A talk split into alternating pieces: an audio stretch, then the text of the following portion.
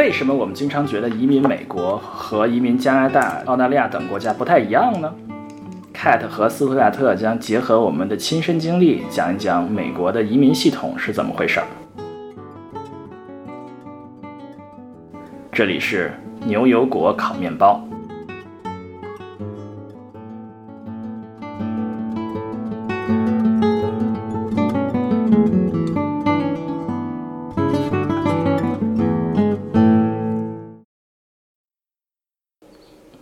大家好，我是 Cat，我是斯特亚特。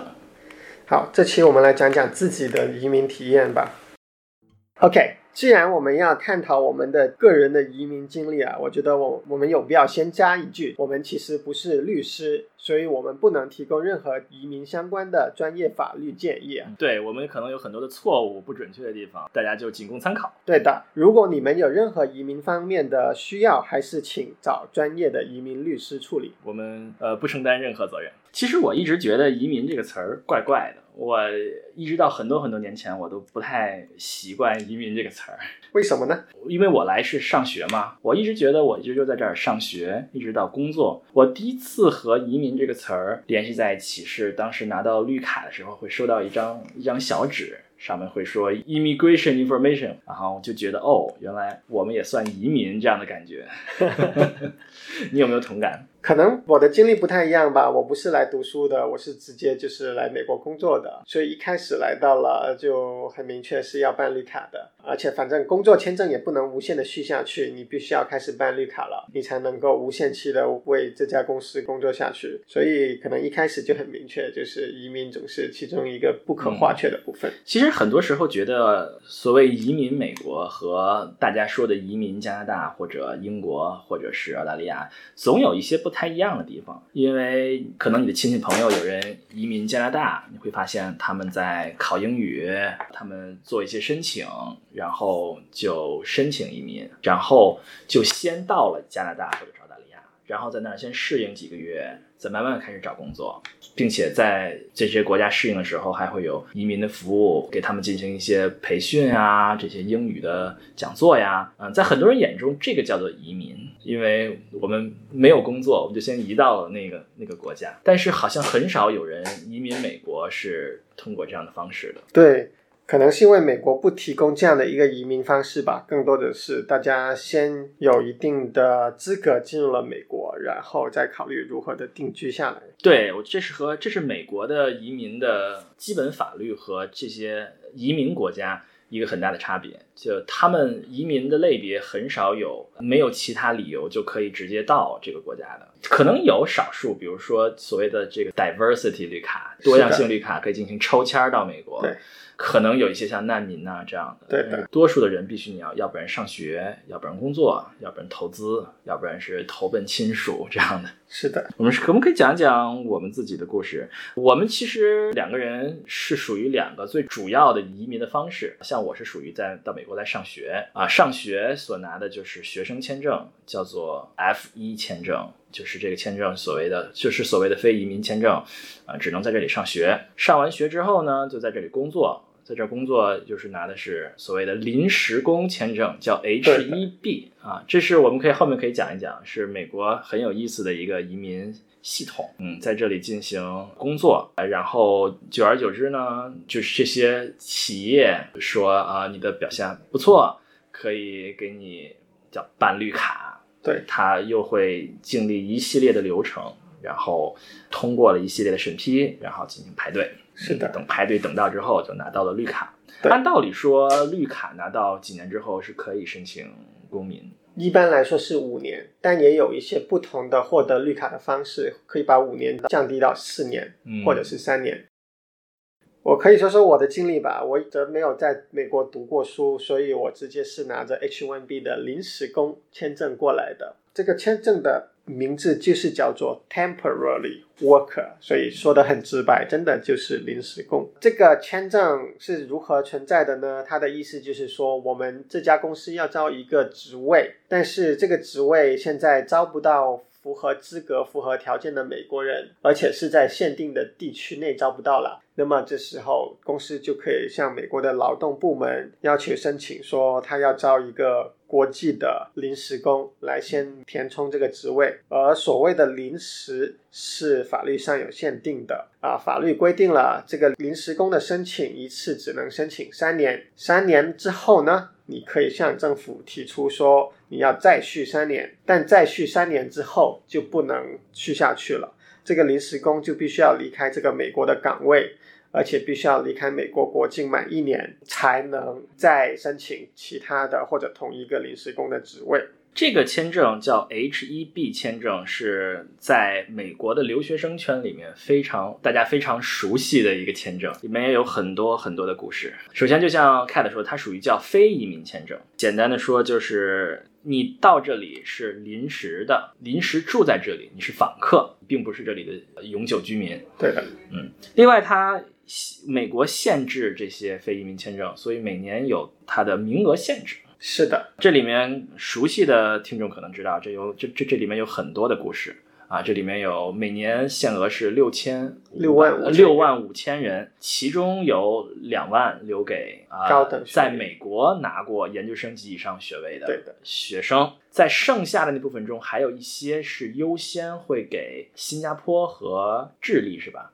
新加坡和智利是在剩下的四万五以外，好像是有两千个名额，是他们自己内部消化掉的，但不会占用掉正常的四万五千个名额。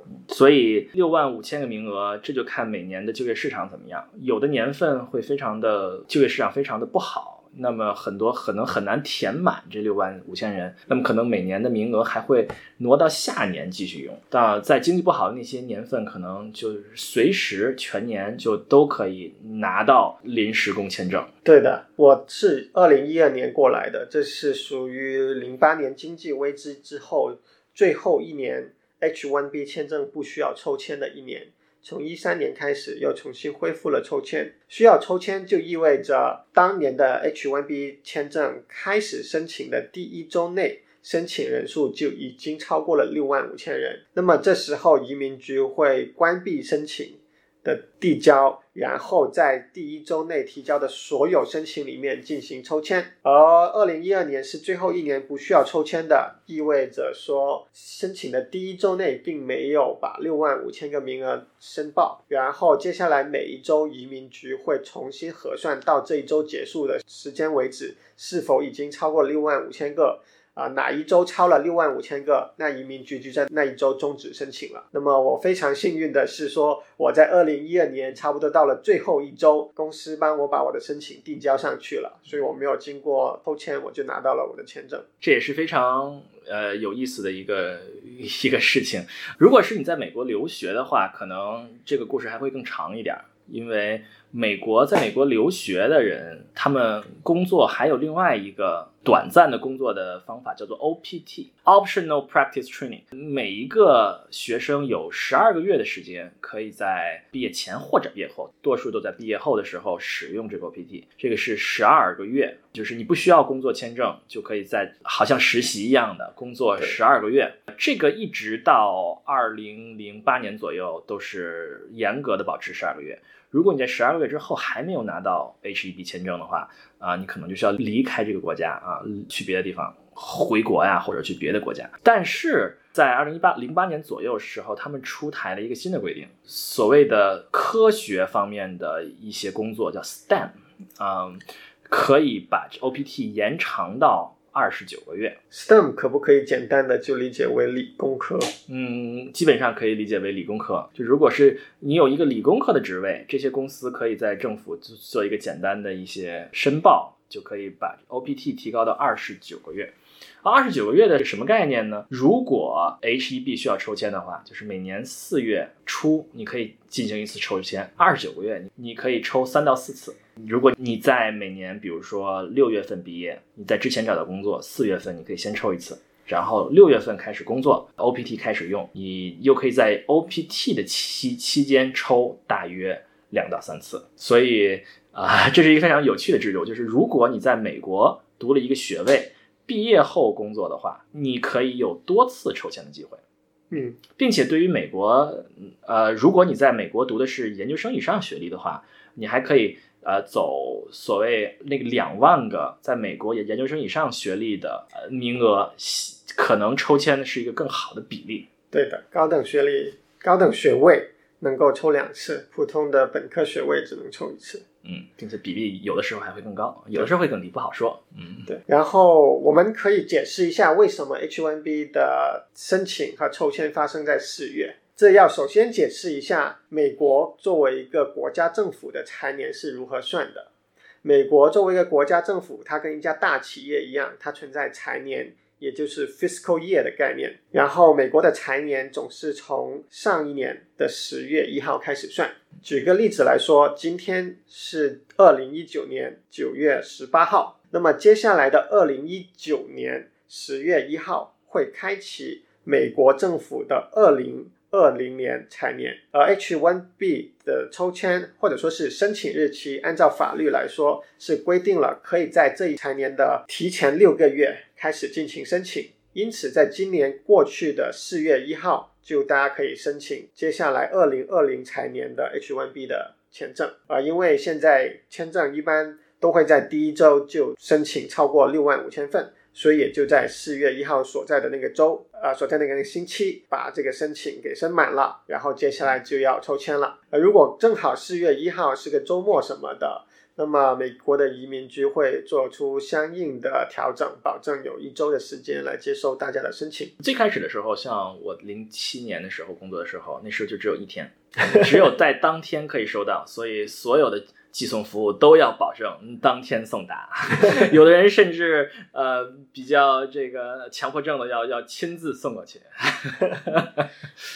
所以这是这是后来也是移民局呃 做出了一些修改，都挤在第一天也是不是很有意义的事情。没错，没错。那其实这是很多人进入美国的第一步。我们多数人如果没有移民、没有亲属、不是难民，呃，都要通过要。要不然是学生，要呃，要不然是直接工作来进入美国。其实直接进入美国还有另外一种签证，叫做 L 一。对，L1 签证呢是属于大企业内部的转岗和转移，就是工作地点而使用的签证。这个签证要求你在一家国际化的公司内部，先在美国以外的一个分部工作满一年。而这个工作满一年，可以是在申请 L1 之前的三年内满一年，而不一定是正好是之前的一年。只要你积累够满一年，你就可以申请 L1。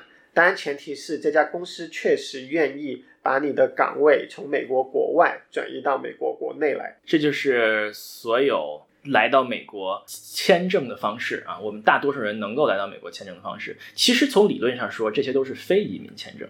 对的，对的，移民签证则是那个可以换取绿卡的签证。对，所以这是为什么我一直对于移民这这个词很不，呃，很很不习惯啊，因为从来也没有人说，很长一段时间来从来也没有说我是移民。这是前面非移民的部分，所以到美国之后，我们都有都是一样的部分，就是通过所谓的 EB 系统，嗯，获得签证。所以 EB 是 employment base 的意思。对的，就是说你有一个雇主，他愿意 sponsor 你的移民签证，也就是你的绿卡，然后你通过这样的方式最终申请并获得你的绿卡。嗯，所以 EB 这个系统很奇怪，它分五档，从 EB 一到 EB 五。是的，但其实你如果仔细看的话，有一些并没有什么雇主，并没有什么 employment based。对，最最神奇的应该是一比五。投资移民的时候，更多的是你不被别人雇佣，而是你为别人创造雇佣就业的机会。你雇佣了别人。对，我们可以把这个五个级别都说一下。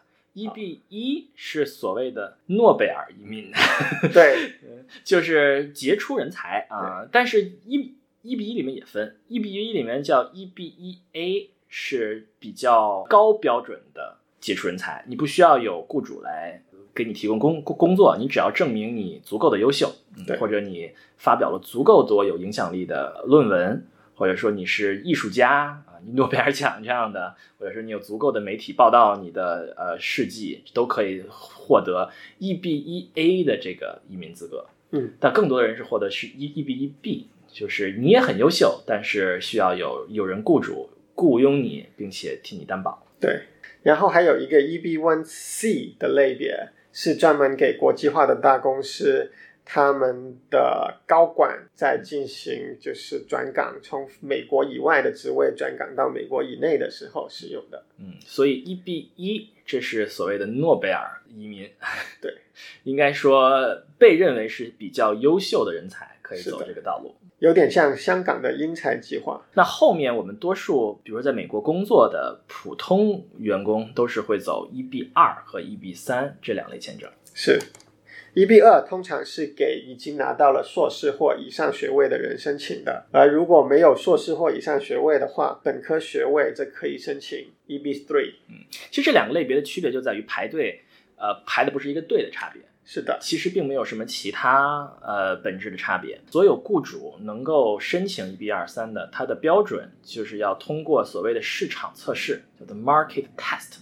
对，市场测试的意思就是。你要想办法证明你同样的职位无法在美国本地招到人，对，而且是无法预见到什么时候能招到这个人，所以相当于永久性的招不到这个人。我们可以拿这个跟刚刚所说的 H1B 对比一下，H1B 作为临时工的非移民签证，美国雇主只需要证明说短时间内这个职位找不到美国人。来做，那么他就可以开一个临时工的职位来招一个外国人。但正所谓临时工，你不能够永久的做这个职位。而当美国的雇主需要把这个临时工转换为绿卡的时候，那么他就要向美国的劳动部门证明说，确实这个职位不仅仅是短时间内招不到的，而是可预见的来说，一直都不可能招得到。所以我要把这个刚刚请来的临时工，或者请过来一段时间了的临时工，转换为一个永久性的雇员。所以他们所谓的市场测试，就是在指定的地方打招聘广告，证明说我们要一个这样标准的人才，然后要有足够的时间来应对那些来面试的人，或者没有人能够来面试，或者面试没有达到要求。对，嗯，这可以证明我们需要这个人。是的。我听说以前我们的做法还是说，当我们申请绿卡的时候，我们的雇主会真的去本地的周末版的报纸登一个广告在就业版，然后要确保。要么没有人来申请，要么有人申请了，面试了，确实达不到要求而筛选掉。而如果非常的不幸，这个人确实达到了招聘的要求，我们要把他招了，然后我们表示，其实我们还是需要更多这样的人，要再重来一次同样的招聘，直到证明说确实我们招不到人了。因此，我们需要永久性的雇佣这个外国人。是的，其实很多呃身在这个过程中的人都有被人 qualify 的情况，被人达到要求的情况。那么，这个这个流这个流程就会重新开始。所以，这个流程的时间少则几个月，有可能会更长。对的，比如说一年以上。呃，尤其有的时候，移民局会呃看一下。仔细的看一下，认为你这个流程会有一些问题，你会要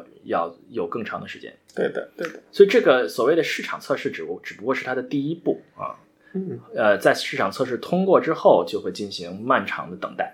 对，市场测试之后，那么所有的材料准备就绪，就会向劳动部申请，证明说劳动部批准你把这一个岗位用作招聘一个外国人，而且是永久性的招聘一个外国人。那么接下来第二步就要证明说，雇主确实有资质永久性的出钱雇佣一个外国人。然后这一步也过了之后，好了，对于大家需要排队的人来说，就进入了要排队的环节了。就这里面是很 tricky 的一点，这个里面有很有意思一点，就是是雇主证明我有一个职位，对的，需要这样一个人，但是这个是这个雇主的资产，是的。但是如果你这个员工要移民的员员工离开这个公司，那怎么办呢？好，离开这个公司就要看你能不能找到其他的工作。我们先回到非移民签证的 H1B 说一说，为了保持你能够继续留在美国境内，你要保证有效的 H1B。那么这时候，首先你要找到了新的雇主，签了 offer 之后，你要新的雇主发起一个叫做 H1B transfer 这样的。申请向美国政府申请说，把你从一家公司的 H1B 转移到另外一家 H1 呃另外一家公司的 H1B。然后这个转移做完了之后，你才会去新的雇主那里上班。然后这一步做完了，你就要在新的雇主那里重新开始做你的移民新申请了。而新的雇主又要重复一遍上述的申请过程，就是证明我这个雇主也有一个岗位是招不到美国人的，因此我有强烈的需求，需要招一个外国人来永久性的服务于这个岗位。那是前面这些市场测试是不是要重新开始？对的。其实这个其实很有意思的一件事情，就是在将近二十年以前，这个排队是跟公司走的，就是有的时候公司会有一些离职人员，他其实排到了很后面的位置，就他会用这个名额来吸引新的求职者，说我有一个很快拿到绿卡的职位，但是这个一直在十十多年以前就被废除了，所以所有的人换一个公司都要重新排队。那我们来谈一下现在排队是按什么方式来排吧？现在是按什么方式来排呢？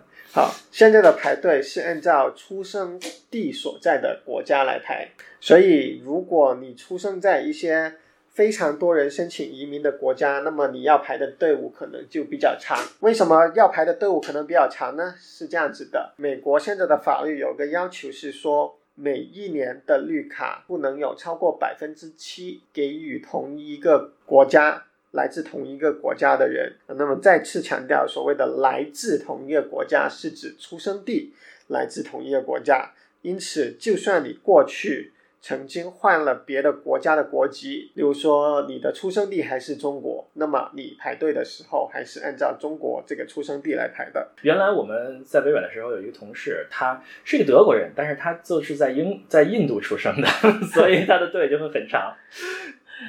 对，这里面并不是按照国籍来定的，而是按出生地。对，那么出生地你排上队了之后呢，就要看来自这个出生地的国家的人口数量有多少。来自这个出生地的人口数量越多，那么自然越有可能会超过这个百分之七的门槛，导致要排队。那我们所有说的这些，大概都是在上世纪六七十年代呃建立的移民系统啊，这个系统肯定在受到很多。各个党派的批评，但是一直也没有根本性的改变。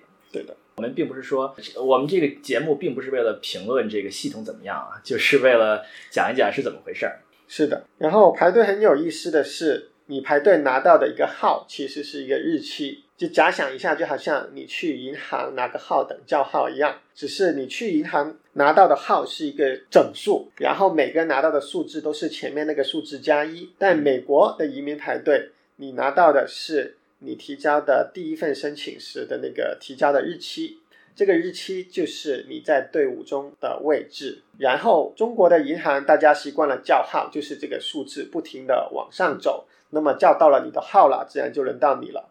美国移民排队则是把叫的日期往上调，不停的把日期往上调，就意味着不停的叫新的号，然后只要轮到你了。那么你就是你的轮次去获得最终的绿卡了，这是一个非常复杂的系统。对的，因此这也使得你有时候排绿卡的进度不那么容易的估算。因为跟你在银行排队拿个整数不一样，如果你进了银行拿到了一个整数是二十，而现在窗口叫到了十，那么你很清楚的知道中间还有十个人，对吧？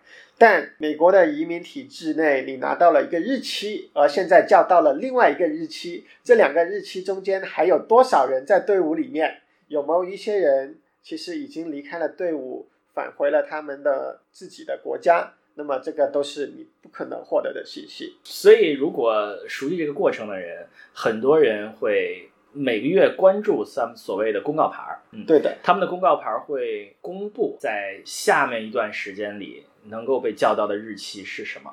对的，嗯，是很有意思的一件事情是，他们操作方式并不是线性的啊移动，而是采取一个大批量的方法啊，就是好像啊这个月我们。多叫进一些人，等快叫完了，我们再叫进一些人。所以这个排期啊，叫排期的前进或者后退是很难准确的预测。如果有经验的人可能会大概有些预测啊，前面那个已经叫进去的一些人可能差不多了，我们他会再放一次。但是呃，多数人可能会还是会盯着每个月的公告牌看一看有没有什么更新的进展。对的，对的。就我们可以假想为这个公告牌就有点像大家在银行里面看到那个叫号的牌，只是它不是实时更新，它每个月会更新一次，而且是每个月可能十号左右的样子就会更新说下个月要叫到的号，但这个月其实还没有轮到你。这个更像是如果在银行叫号，银行里面人太多了，所以很多人会等到外面，他会在门口叫号，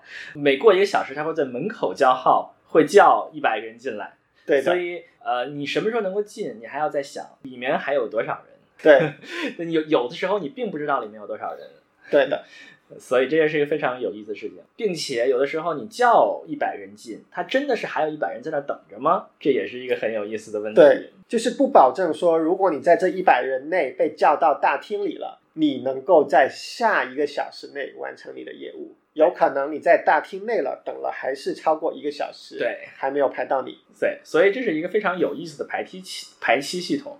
你也可以看到为什么会有这么多人在移民的论坛呀、BBS 上啊，大家天天的等着公告牌，讨论公告牌，讨论进度会怎么样啊？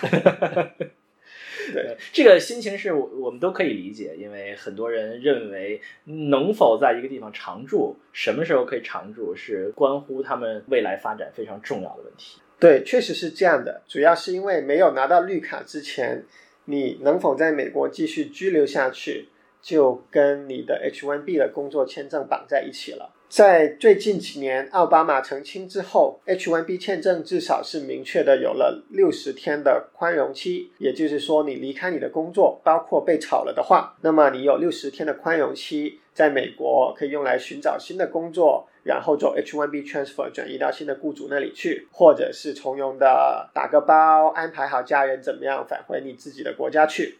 但是在此之前，H1B 是没有明确过它到底有没有宽容期的，这个是跟学生签证 F1 很不一样。那么这就使得理论上可能你今天丢失了工作，马上你就应该买一张机票离开美国的国土。那么这个给大家压力就很大，就会觉得说。如果我出了任何的问题，导致我丢了工作，那么我就不能待在美国了。而我不能待在美国，接下来我没有工作之后，要再在美国找一个新的工作的机会，也就变得渺茫很多。我的人生就会被完全的打乱了。对，从小的方面来讲，其实 H-1B 签证也有生活不方便的地方，比如说它签证的时间很短。对的，它现在签证时间是是多少？现在 H1B 对中国公民来说还是一年一签，也就是说，你每一年时间你的签证就会过期。尽管你进入了美国境内，你可以有高达三年的居留时间。要曾经在美国的学生和工作签证给中国都是三个月，并且是两次签证。所以，如果那个时候的情况是，如果你如果要去欧洲玩，比如说你想要买张票、买张机票去伦敦的话。那么你需要做什么呢？那你需要首先，你签证肯定已经过期了，因为只有三个月。你要首先去回中国签一张签证，拿到两次，然后你回美国，飞到英国再飞回来，这样才能去英国玩。这确实非常的折腾。现在稍微好一点点，有一年的周期，但是很多人还是为了避免这个折腾，而选择在 H1B 的期间就放弃出去旅行的机会。所以这是一个非常大的损失。对的。其实现在学生签证已经提交到了五年，对吧？好像是的。嗯，为什么工作签证还是这么的短？是一个很有意思的问题。对我猜测是学生签证的人数比较多，所以大家更重视，在制定政策的时候更重视学生证签证的互惠政策，使得中国学生也能够跟国际学生、其他的国际学生一样拿到五年。我们来说一说走学术道路的人的签证吧。好的。呃，我们刚才说了，EB One A。和 EB-1B 是两个呃杰出人才可以走的方式。对，所以很多呃，比如说博士毕业生，如果你发表数量很多，可以走杰出人才进入 EB-1 的签证。如果你的发表没有那么多，但是也还不错，你去一个相关的公司进行工作的时候，公司就可以办一 B 一 B 这样的签证。嗯，这是很多博士生能够快速拿到绿卡的一个。非常好的途径，这个里面到底什么人可以通过，什么人可以不通过，没有一个明确的标准，所以这是替你办这个这件事的律师行有有他的掌握，所以不同公司律师行它会有一个数字，比如说你的论文要引用达到多少多少数，所以有一些引用数字达在边界的这些啊博士毕业生，他们可能就会经常在 Google Scholar 上刷刷他们的引用数，看什么时候能够达到让公司律师替他们办绿卡的程度。这也是一个非常有意思的事情。另一个走学术道路的绿卡可以走叫 NIW 啊，National Interest Wave，这其实是一个和 EB 二排期同级的签证，也是呃一些做研究的人员，特别是博士生或者博士毕业生可以走的道路。它排期长一点，但是可以不需要有雇主替你进行办理。对的，那看起来这个系统不像是其他一些国家的计分系统，明确的告诉你什么样的项目值多少分，然后加个总分，更多的是要看移民局主观的判断。是的，并且这些人数量非常少，其实呃，并不像其他国家一样有大量的计分系系统。在美国，绝大多数的移民，要不然是通过亲属移民，呃，来到美国，要不然是通过雇主。说一个有意思的事情吧，就是 EB One 曾经是非常快的，总能迅速拿到绿卡，但现在又也开始排队了。这说说明你的优秀人才越来越多了。对，优秀人才真的非常多了。现在他的排队，从非中国就是全球的其他国家来看，他的排队甚至已经超过了，就是比他级别还低的 EB Two 和 EB Three 了。哇，这么有意思！是的，其实我们刚才漏说了一项，还有一项非移民签证叫做 O 移，也是杰出人才可以拿到的非移民签证。对，嗯，它的标准应该是低于一但是也是一个比较高的标准，所以很多博士生也可能会拿 O 一这个签证来到在留留在美国工作，那 O One 相对于 H One B 来说有哪些更加好的地方呢？还真不知道啊。